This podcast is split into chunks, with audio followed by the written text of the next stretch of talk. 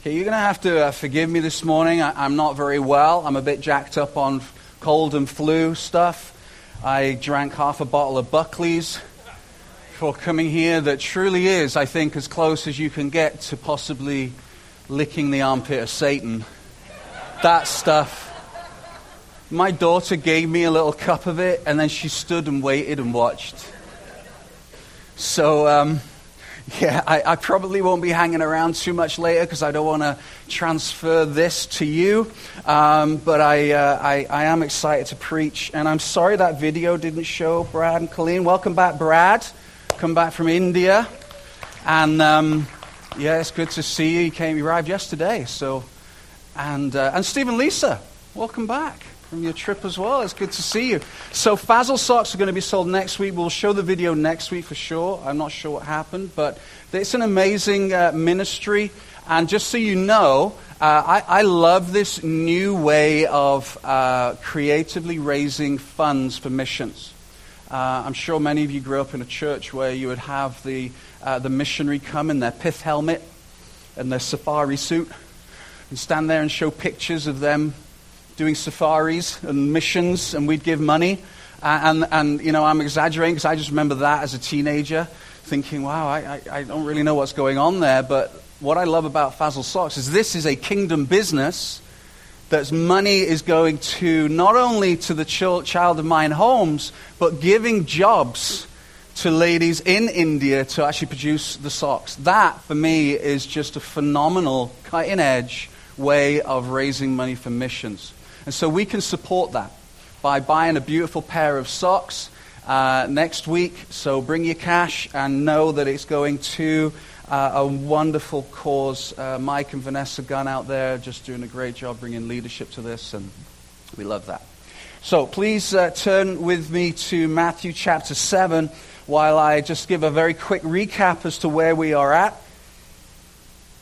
in our series on worship. We talked last week about how we are in a culture of change, and wherever we go, we are constantly reminded that we are quite, not quite where we ought to be, whether it be the shape of our bodies or the lifestyle that we have or the way that we parent, magazines, videos, uh, movies, constantly telling us that we somehow need to improve. And, and, I, uh, and I said that God asks us an ultimate question in His scriptures uh, that really defines how that transformation and change is going to happen. Because Christianity is all about transformation, an initial coming to know Jesus and then uh, steadily becoming more like Him, uh, which we call sanctification in our life, and then ultimately becoming like Him when we meet Him. And, and God wants to transform us. But I ask the question how does this transformation actually occur? How do we as a church and how do we as a culture how do we see this change happen? And so I talked about Descartes, and Descartes, the philosopher, said, I think, therefore I am. And, and we have this idea that if we can just change our thinking, then our lives will change. The positive mental attitude, and, that, uh, and, and really the, the way that our church is set up often is this discipleship idea that if we can just give you more information, then this information will emerge out of our lives and, and slowly but steadily steadily transform us. And, and there is a good thing about finding knowledge and understanding that we need to fill our minds with good things, and scripture talks about that. But the challenge that I have as I studied this is that change doesn't seem to happen through thinking. The reason I know that is because I know the right thing to do, but I still do the wrong thing. I have a lot of knowledge. Most of it is completely useless. But I have some good stuff rattling around in there.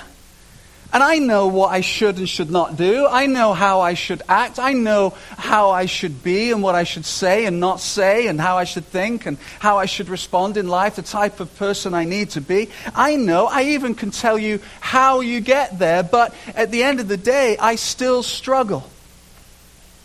So, how do we create this, this transference. There's a bit of a void between what we know to be the right thing and what we actually do in our day to day lives. And so Jesus asks this question right at the beginning of John. It's actually the first kind of red letter in John. Uh, he asks the question, What is it you want?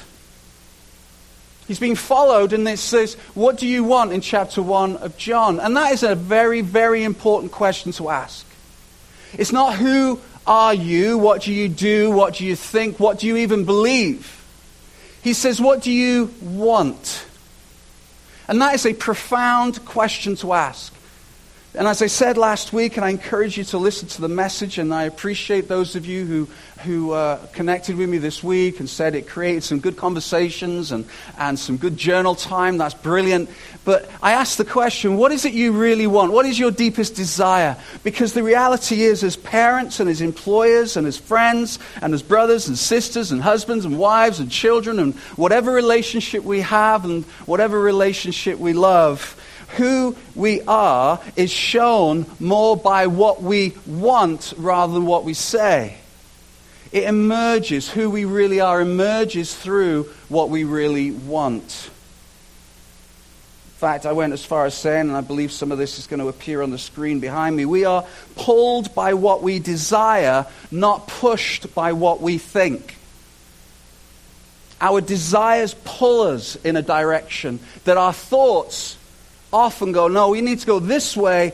Because if I said to you, uh, um, what is it that you want, and you gave me the Christian answer, then you'd say, well, I want more of Jesus because you know the old joke about the little boy? This is an old joke. Little boy in Sunday school, and his Sunday school teacher says to him, what's, what's uh, in Sunday school? He says, what's, what's brown and it's got a bushy tail and collects nuts in the summer, ready for the winter, and lives in the trees? And the little boy sat there going, Wow. He says, I know the answer is Jesus, but it sounds a lot like a squirrel. And in many ways, we're like that with what we want. We know what we should want. We want Jesus. We want more church. We want community group. We want a tithe. That's what we want, right? No, not really. What do you really want? And is that in alignment with what God wants? Because we've been created not as thinking creatures, we've been created as lovers, as desiring people. We chase after things. So, is what you are chasing after and what your family is chasing after, and as parents, what we are setting the example to our children, and as leaders, our example to our, our workforce or people who we're connected to, are we setting the example that we're chasing after the right desire? Or are we just saying all the right stuff, but our lives actually negating it because it bubbles up? So, the first question I want to ask this morning, just before we head into Matthew chapter 7, is this What do you want? That's how I left you last week. What do you want? What do you deeply desire? Let me put it this way. Let me frame it in this way. And I have a, an image, I think. Uh, hopefully, is that image there, Norm? Picture of a castle, kingdom? No. Okay. Okay, well, uh, well, amen, and uh, praise God. Have a great week, because no, I'll carry on. I don't know what notes we have back there, but apparently they're not mine. Maybe they're Phil's. So let, let me put it this way. We, what do you really want? Number one. We all have a kingdom that we are moving towards. We all have a goal. Bible ter- talks it in terms of an idol or a god. We have an end destination. And this end destination, this kingdom, is what our hearts are oriented to. And we believe if we can get to this place, whatever that might look like, that somehow we will be happy, we will be fulfilled.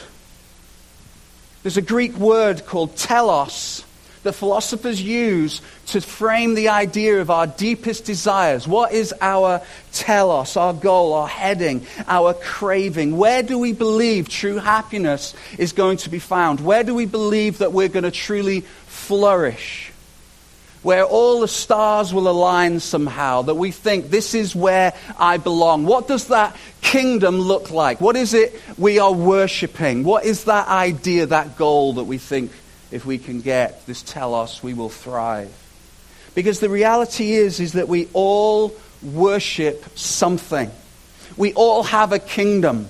We all have a goal. We all have a telos. That's why I said last week, as a throwaway comment, but I believe to be true, there are no such things as atheists because everybody has a God. Everybody has a belief system.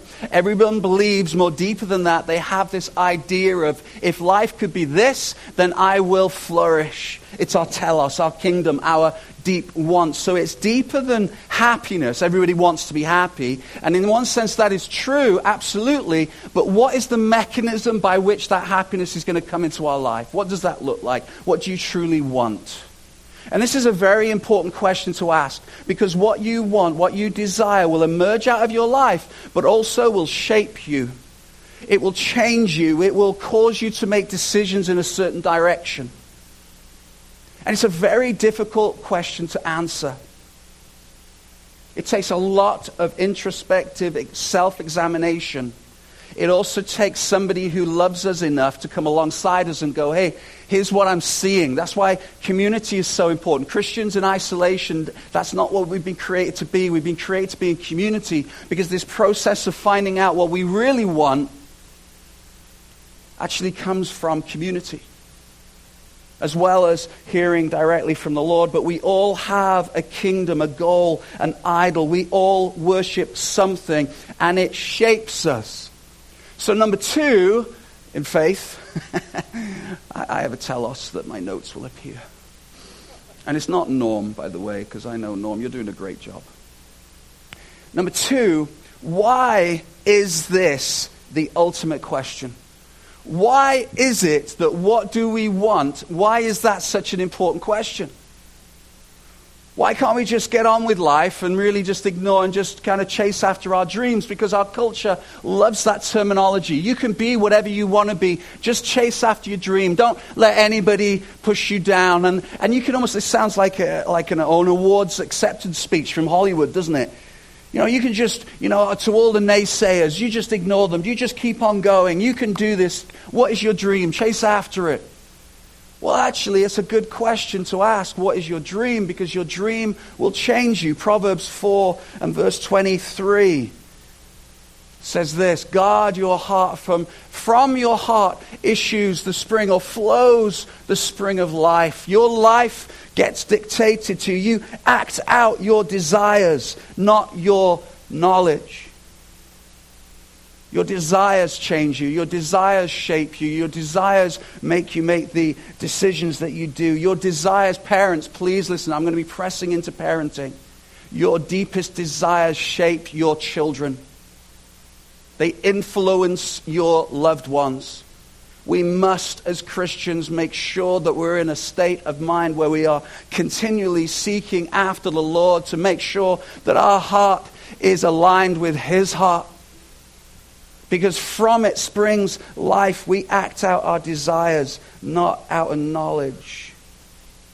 Whatever we set as ultimate, whatever we set as God, whatever we set as our deepest telos, our deepest desire, must be worthy of the role we're giving it.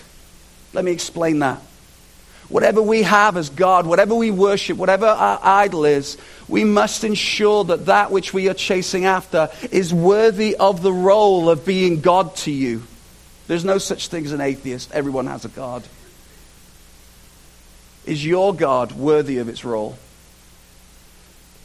Because the reality is this unless your God brings you freedom and joy and forgiveness in your darkest moments, unless your God is set and solid and unshakable, then it is not worthy of the role, it will fall, and you with it.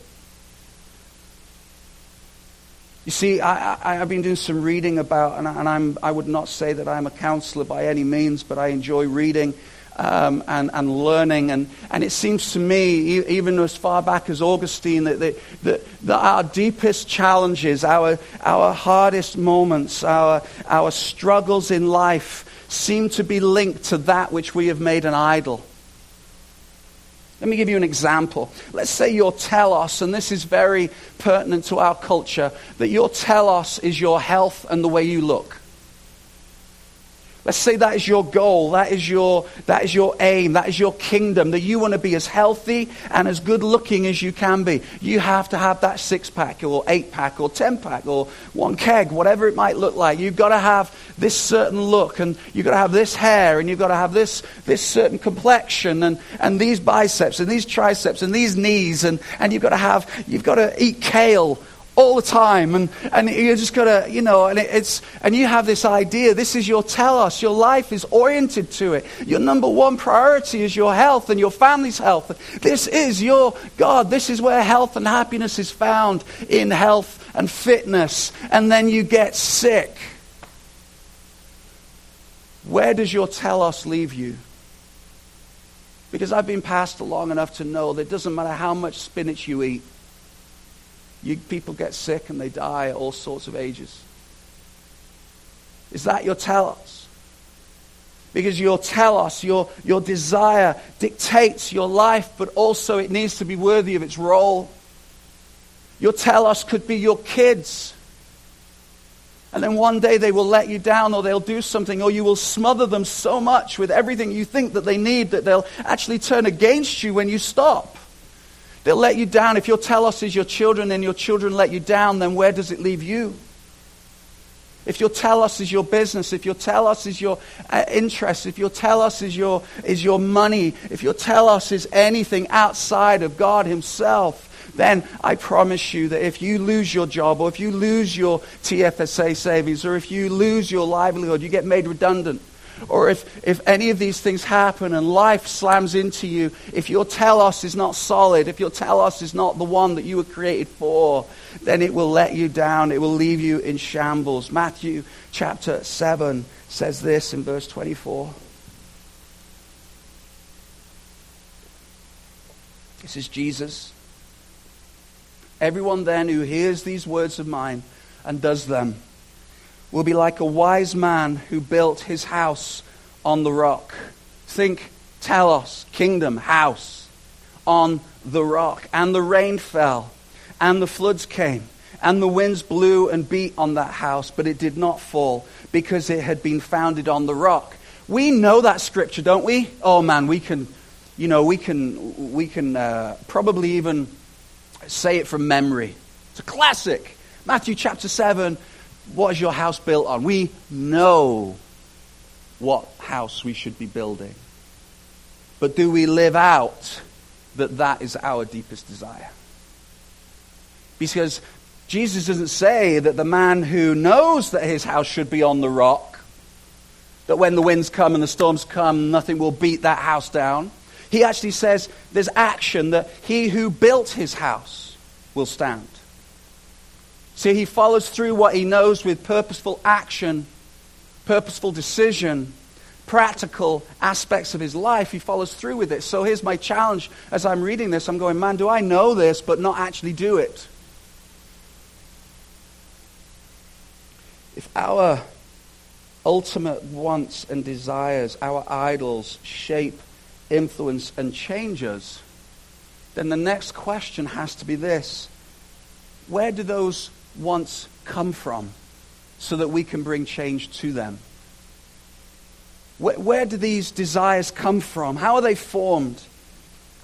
Well, philosophers and theologians alike would agree that, generally speaking, when it comes to how we live and what our goals and directions are, they come in two ways. First of all, it comes from imitation, that when we're surrounded by people who are, have a certain direction in life, and we spend a lot of time with that person, then slowly it kind of gets transformed into our heart, and we follow after them. And the Bible would agree with that, which is why Paul said in 1 Corinthians, imitate me as I imitate him. You surround yourself. What, what's the old saying that uh, bad company corrupts good character? What do we tell our children? You know, just don't, don't hang out with that one. Because, you know, you, you get. So, so we, we know this to be the truth. But again, parents, please listen. Your children will imitate you. Your goals, your desires, your direction, your telos, your God, your idol is most likely to become theirs. Because regardless of what you say, if by your own actions you're building, if you like, is contrary to what you say. So if you say Jesus is Lord of this house, and yet your habits and your activity do not actually back that up, then they're going to see a disjoint and they're going to imitate you. That's really sobering. It's really sobering for those who are surrounded by non Christians or people who you want to influence for Christ. You want to make sure that, that you, let me say this delicately but truthfully, that you are um, worthy of imitation. That your disciples are actually disciples of Jesus. So, first by imitation, secondly, by practice. There is a huge amount of study that has gone into the power of the rhythms, practices, and habits that we have that actually shape the direction that we go in. So you've got imitation, then you've got practices. You know, you're going to hear me a lot over the next few weeks talk about habits and practices and rhythms that we have in our life. Because if you actually think on a practical level, what we do day in, day out actually does shape our thinking. It does shape our desires. It shapes our direction. And our culture is filled with practices that shape us and present a good life, don't they? That's what marketers do. They present this good life, this kingdom, this telos, and say, you know, you really ought to be there. And in order to get there, this is what you need to do. These are the habits and practices and possessions that you need in order to get there. And so marketers know this. They don't just want to change your thinking, they want to change your practices. Because habits teach us to love the wrong things in our culture. Our habits that we have adopted and taken on as Christians are actually teaching us the way of our culture, not the way of our Lord. And I'm going to show you in a second how that is the case. But the habits that we take part in not only are something that we do, but they do something to us. Now, we know this to be the case because I'm sure many of you have had, if not all of you, have had the experience where you've done something repetitively, even within the 24 hours, that when you go to bed that night, that's what you dream about and that's what you think about. You know, maybe if you're sat in front of a PlayStation and you're just playing that certain game for eight hours, when you close your eyes, that's what you see, that's what you think about, and then your desires start changing because I just got to level up. I, I, I got that's my desire, that's my telos. That's that's going to help me thrive. Maybe it's a work practice that you do often enough, habitually. Eventually, it starts changing your desires and starts changing your future, your kingdom. So, we have this amazing thing in the city that proves my point so beautifully. It's the biggest temple in the city, it's the biggest church by far. Thousands upon thousands upon thousands of people go on a weekly basis, every week. And they are presented with this idea of a good life and worshippers flock. And that church is called the Mall, spelt H E L L. The Mall. You walk around and you are faced with imagery that says you are not good enough. You could be just like this. This is the good life you really want. That you come in and you're even, if you actually start looking at the mall like a church, there's the welcome desk.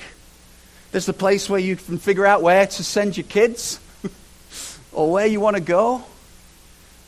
And we walk around, we habitually look to possessions and stuff, believing that somehow this is going to get us the good life. And then we find that when we get the stuff, slowly it actually becomes something that actually isn't as exciting as we thought. We need more stuff in order to get that good life. And, and so it goes. And you can look at cell phones, the, the habit of going on a cell phone for a young person, and even, even some of us older ones, that actually changes the way that we think, the way that we see life discontentment increases.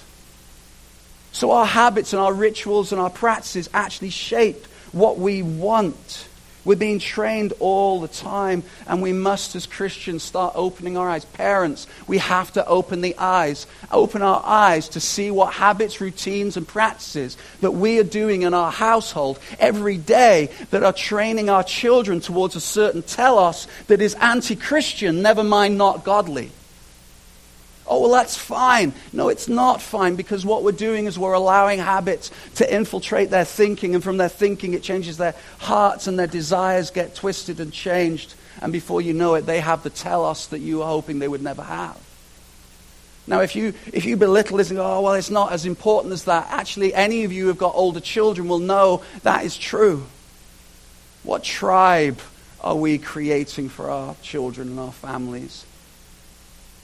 And it's not just for parents, it can, it can work for uh, being in business or friends or, or even as, as husbands and wives. What habits and practices are we taking part in that are shaping us? And is it shaping us towards the telos, the goal, the kingdom that Christ has for us? Or is it shaping us towards another good life that we have been told that is where we will thrive? It's a great conversation to have. So when you actually become cognizant of what you do on a regular basis, even down to the individual apps that you open on your phone, even down, it is amazingly powerful. And psychologists and philosophers and theologians all agree. Guard your heart, the scripture says. So here are some questions.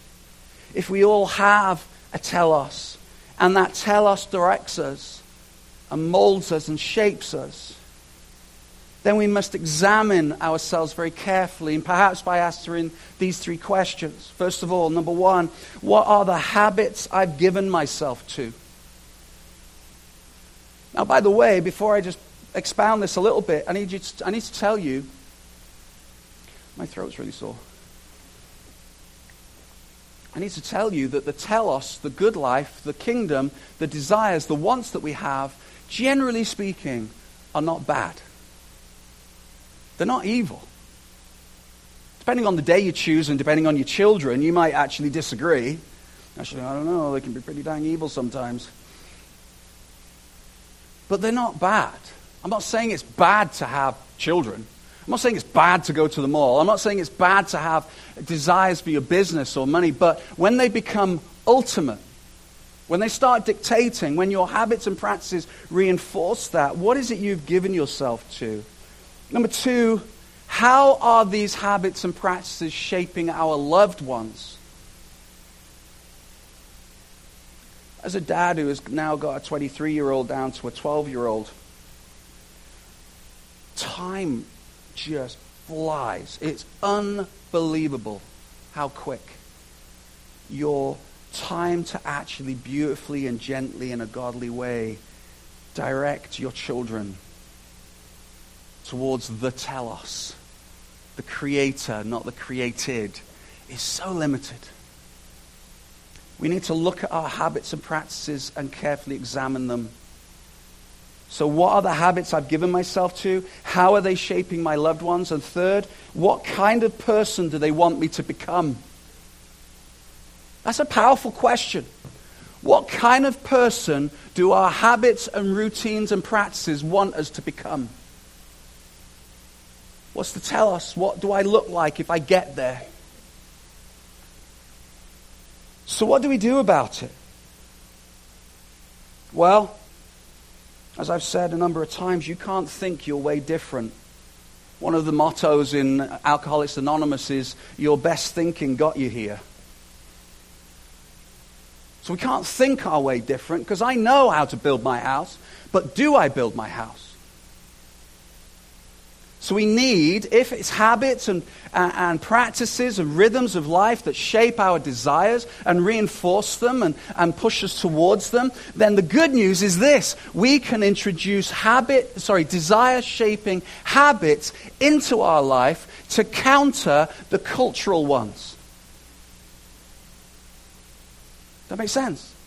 We could start introducing countercultural practices into our lives that actually draw us towards Jesus rather than away from him. And this is why the Bible is filled, literally filled with scriptures that tell us to do this and not do that.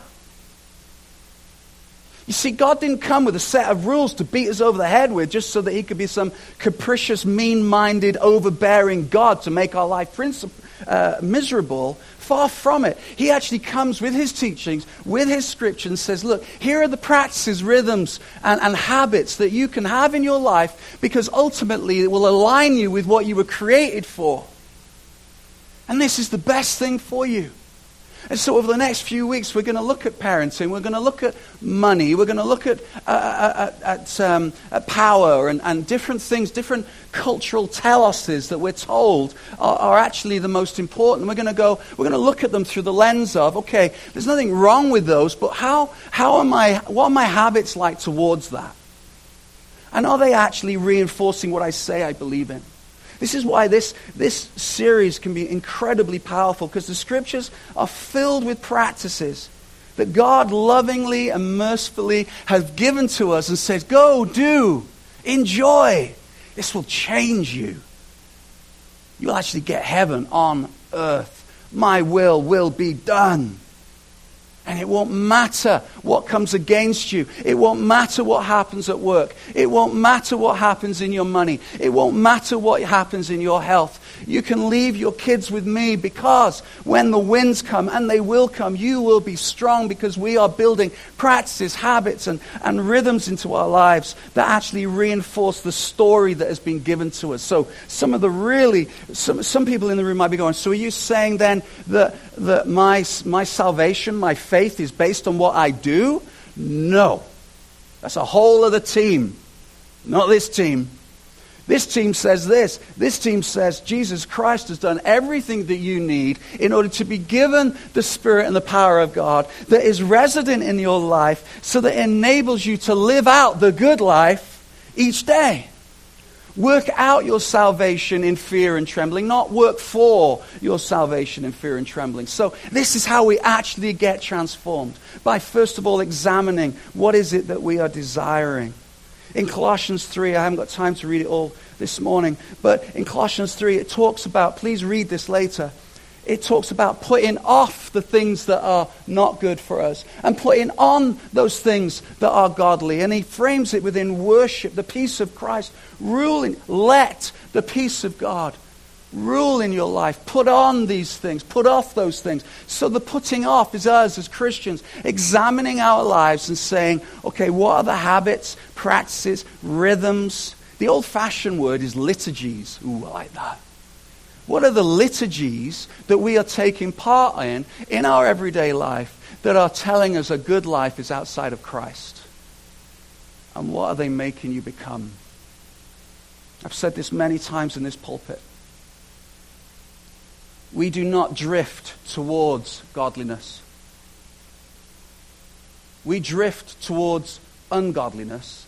We do not drift towards godliness. God and His wonderful servants in the scriptures share with us this is how your life ought to be. Walk worthy of the calling I have given you. This is great news for me as somebody who struggles with, with, with stuff, and, and maybe you're the same, and maybe you're not, in which case you need to tell me how you do it. But there's this day by day, Romans chapter 7, Paul's struggle. The things I want to do, I don't do, and the things that I don't want to do, I do. And, and man, who's going to release me from this, this body of death, he says. And then he says, Praise be to God See, Christianity has the answer, not the magazine in Save On that tells you your best life now. Oh, no, that's not a magazine. That's, a, that's um, the prosperity preacher. Where did that come from? Don't read that. Read the Bible. But we're presented with, you're not good enough. All the time. You're not good enough because you don't drive that car. That's where your good life is found. You're not good enough because you don't have that bank account. That's where your good life is found. Do this, do this, do this, and you'll get there. Well, you've not got that body, that's where your good life is found. Or you haven't got the right kind of kids, that's where your good life is found. And we're constantly told, and we fill up with guilt and shame. And then this is what our culture does, and I'm going to finish with this. This is what our culture does. It brings you right to the edge and says, right, you need to change because your life sucks compared to all this and then he leaves you there. You got nothing. Well, buy this magazine, buy this book, get into more debt, buy more stuff. give your kids more activities. So you just become taxi mum and taxi dad. So you're not actually spending quality time with them, you're just giving them stuff to do because they will be the next David Beckham. And they just leave you there. Christianity doesn't. Christianity fills the void. Christianity actually brings transformation. That's what Christianity is all about. If it's not about transformation, it is nothing. It's a really sucky society and club to be part of. But it's not. It's so much more. It's transformational, life changing, heart orienting, desire shaping life. And it starts with us having this incredibly powerful opportunity to come before Him and have the Holy Spirit whisper to us. I think that habit is shaping a desire that ultimately could kill you. Could kill your marriage, could kill your future marriage. Let's do something about that. And you get whispered. The Holy Spirit will speak to you. And then conviction comes. Conviction is good. Conviction is when you know that there's something not in alignment with God's best for you. Conviction is when your life is oriented towards a telos that does not equal God's telos for you. And then we have, and this is where transformation begins confession. This is why, as Christians, we are continually, we should be living a life of confession every day. Every day, confessing, bringing to the Lord, Lord, I'm sorry I responded in that way my, my kingdom is not, my kingdom right now is not in alignment with your kingdom, Lord. Forgive me. Holy Spirit, help me, change me. So, what is it that I, I want uh, to encourage you to do this week? I think we can start today by asking the Lord to open our eyes to our habits. I, uh, you can call it a liturgical audit. Really, tomorrow morning, even today, just open your eyes and look at what you do habitually throughout the day, every day this week. Just look at what your natural rhythms are. Not the ones you want to be. You know, don't, so if you're not spending time reading the Bible and praying every day, don't write that down. Don't kid yourself. It's not like God can't see. Okay? Put down what your natural habits, rhythms, practices are every day. This is a great process to go through.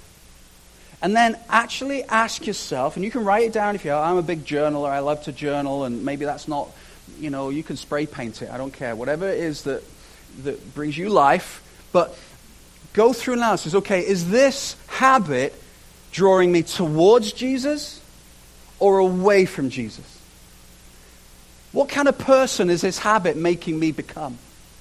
How is this influencing my children? How is this influencing my friends? Is this habit in alignment with God's kingdom or a kingdom that has been slowly built up from my culture? As a church, we have to be countercultural. This place ought to be different.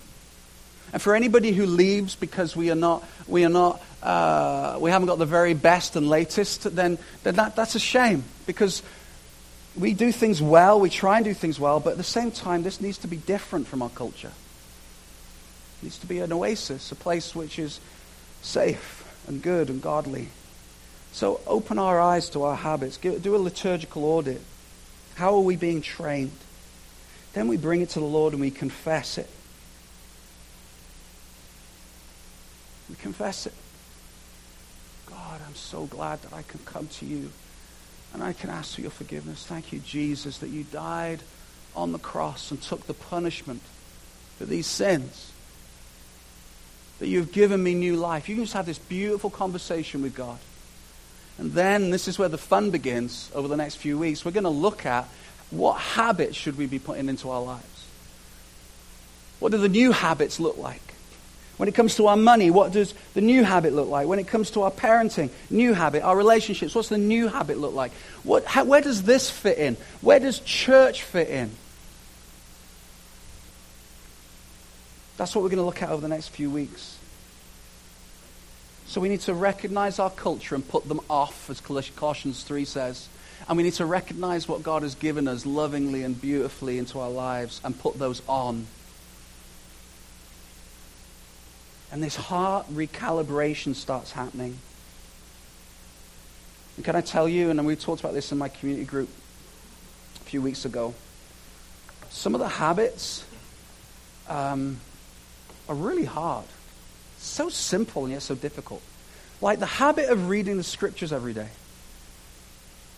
I mean, if you followed a basic Bible reading plan, I'm going to guess it maybe takes you 15, 20 minutes. Even if it took half an hour, we have lots of them in a day. But the time set aside, I feel like I'm 13, my voice is breaking. Do you hear that? The time set aside, the time we set aside in the scriptures, sometimes when you, when you find yourself in Leviticus or Numbers or say, oh, dear Lord. My wife's just finished reading Numbers and she thought it was the best thing ever. I need to talk to her. It's a discipline. But can I tell you, over time, habitually, as part of your rhythm, you make this part of your life, it will radically change and recalibrate your heart. So if you don't know Jesus this morning, and you feel like culture's brought you here, and you don't know what the next step is, that you know that there needs to be a change, that you know that You've got habits and things going on in your life that are ultimately leading you in a direction that ultimately the scriptures say will lead to death. Some habits lead to a present day death inside, Romans 1 says, as well as a future death. Wow. You only need to look at people's faces to see that that's happening. The light's gone off. And you, and you feel, Lord, I, I, I don't know what I'm doing. I've read every self help book. I've joined this, I've gone there, I've done this, I've done that, and it's not working. And I'm saying, Amen, it will never work because you need a change of heart. And that change of heart only comes as we come to Jesus and submit to Him and recognize that His death on the cross, that He took the punishment that we deserve. We don't like the idea of punishment unless it's for somebody else. Everybody else, yes, they should get their just deserts, deserves. But me? No. Because I didn't mean to do that. Whereas God is a loving God, He's a just God. In fact, they're both connected. Because a just judge is not loving if he just lets everybody off. There has to be punishment for the sins that we have willingly committed. But the good news is, is Jesus comes into the courtroom and says, I'll take the punishment instead of Glenn. I'll take the punishment instead of Adam. I'll take the punishment. Kill me. Take me. Because truly, our sin is so despicable to God, and we know what we've done. That deep down inside, we know that death actually is just. Jesus died on the cross, and the sin and the shame and the guilt died with him. And then he gives us newness of life, and then he says, okay, Let's recalibrate. Let's transform. Let's look at your life and say, that doesn't belong. This does. Let's have less of that, more of this. he doesn't leave you hanging. That is good news. We are a church that believes our vision is to see lives transformed by Jesus Christ in the Okanagan Valley. So over the next few weeks, I'm, I really hope you'll come back and you'll listen and you'll, and you'll actually pick up some really good practical teaching based on the idea of what is it that you really want. Let's pray.